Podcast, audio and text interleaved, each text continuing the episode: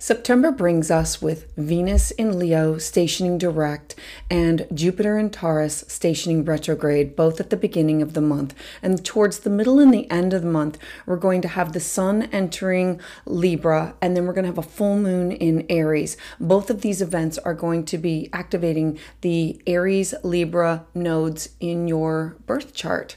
So, hi, and welcome back. I am your astrologer, Patricia Tate, and if you're new to my channel, welcome. To get updates as soon as they're released, please subscribe. And if you are returning, thank you for all the likes and comments because I greatly appreciate you. So, this is your September 2023 astrology forecast. So, for Cancer Sun and Cancer Rising, we start off with September 3rd that Venus the goddess of love and money and cash and property, who has been stationed retrograde, is now going to be moving forward.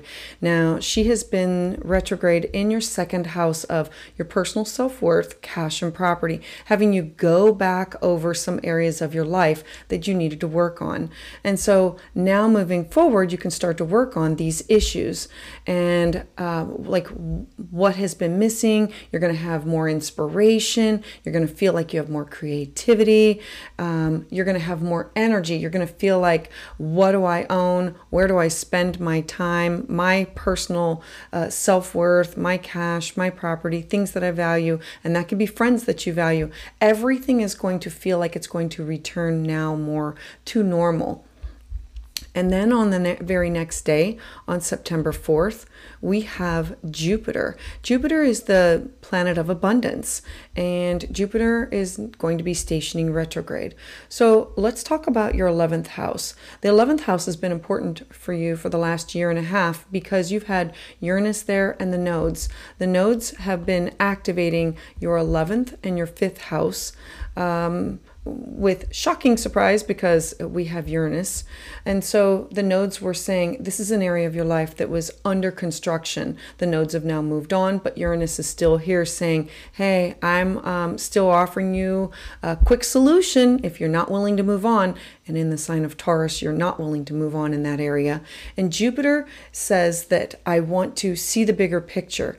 Jupiter rules over your uh, sixth house of your mental, physical, spiritual health, well being, and the people, places, and things that you connect with for spiritual learning or for travel or for education or publishing. And so, being in your 11th house, Jupiter was offering you an opportunity to come up with new dreams, new hopes, new wishes, new goals, and new groups that you associated with.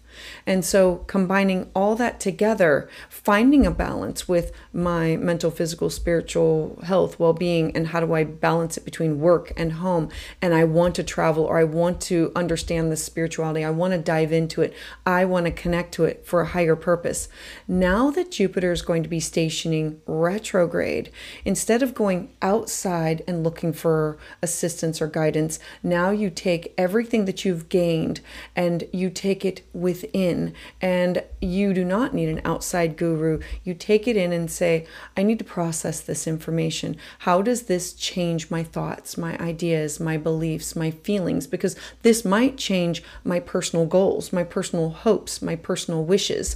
And with Uranus, it will quickly end some people, places, and things in your life in order to bring in quick, hard, and fast opportunities if you are welcome to it, if you are open to it. Because in the sign of Taurus, it can sometimes mean that we're stubborn to move on and we need to find flexibility. Now, Jupiter retrograde is also going to offer you the opportunity to clear up some karma, to put some things behind you and clear it out so you don't have to go back and revisit certain areas of your life again. And uh, because they've ended, it's time to move on. So, it's a slow and steady, but um, knowing that you're going to have to be flexible at this time, take everything within, process it, and say, who, what, who, and what do I really believe now with this education that I've gained, or the information, or the people that I've followed, or the mentors that have been in my life, or the groups that I've been associated with, and who does that identify with me with who I am now? Then moving forward, we have a uh, new moon in Virgo on the 14th. So new moons. New moons are always fresh starts, clean slates, new beginnings. And this one is no different. The sun in Virgo is saying this is an area of my life which is close to home, your neighbors, your siblings, and it's learning, it's traveling, but everything is close to home. And it's, I want to be organized. I want to harvest this stuff that I have. And the moon is saying, let's start something new. You, you, I'm ready to begin. Virgo is very detail oriented. It's organized, it's structured, and it's taking this area of your life and saying, I want to do this. I want to do this but we have to have a plan in order to make this happen. I have journaled, I have written, I have taken classes, I have taken workshops, and now I I have a job, I have a schedule, I have a routine that I need to follow, and now with the very next day, we're going to have Mercury stationing direct. That's a hallelujah.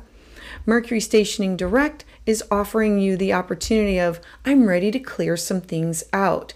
I, I want to focus on things that I can quickly finish that have been stalled for a while because this is a time for you to get back on track, to get the work needed done, and to get yourself organized. Now, it might take a little bit of time to adjust, I'd say like a week or so, because um, it's just stationing direct, and over time, it'll feel like, okay, I got this done, I got this done, I got this done, and now I can move on to more.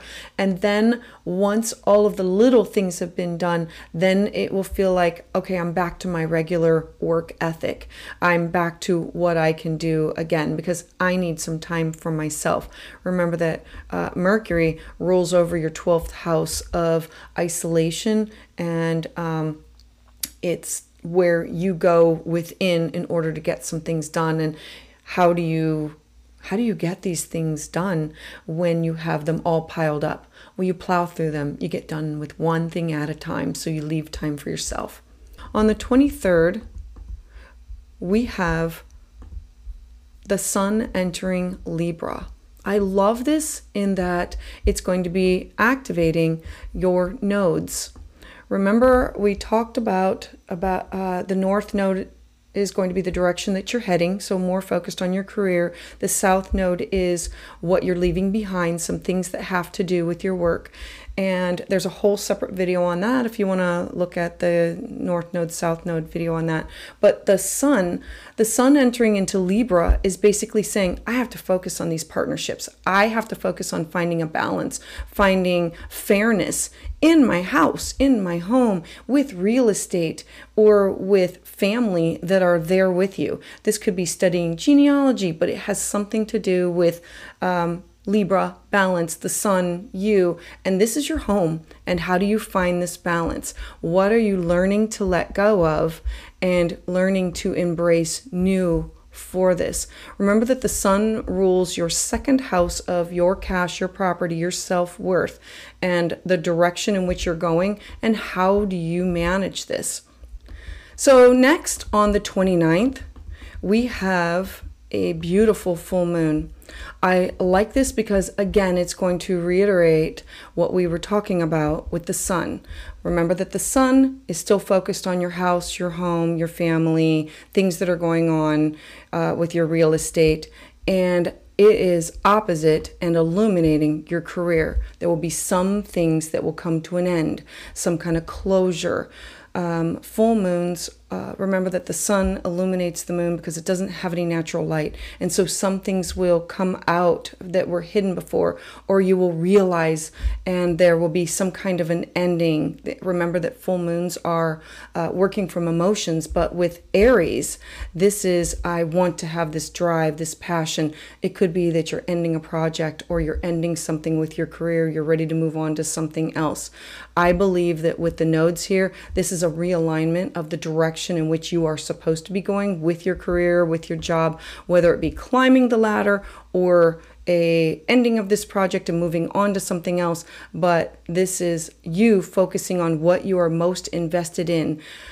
With Aries, uh, remember that Aries can be a little short tempered and so it's uh, wanting to go after things, uh, having this drive, and it is down here in your fourth house. So use caution with like biting words or um, making sure that you are keeping yourself busy. And if that means keeping yourself busy with your work, and with your home, I greatly encourage both of those things. So, as always, I would love to hear about how this resonates with you in the comments below. And if you would like an individual reading, you can schedule at willowgracemystik.com. And to get updates as soon as they're released, please subscribe.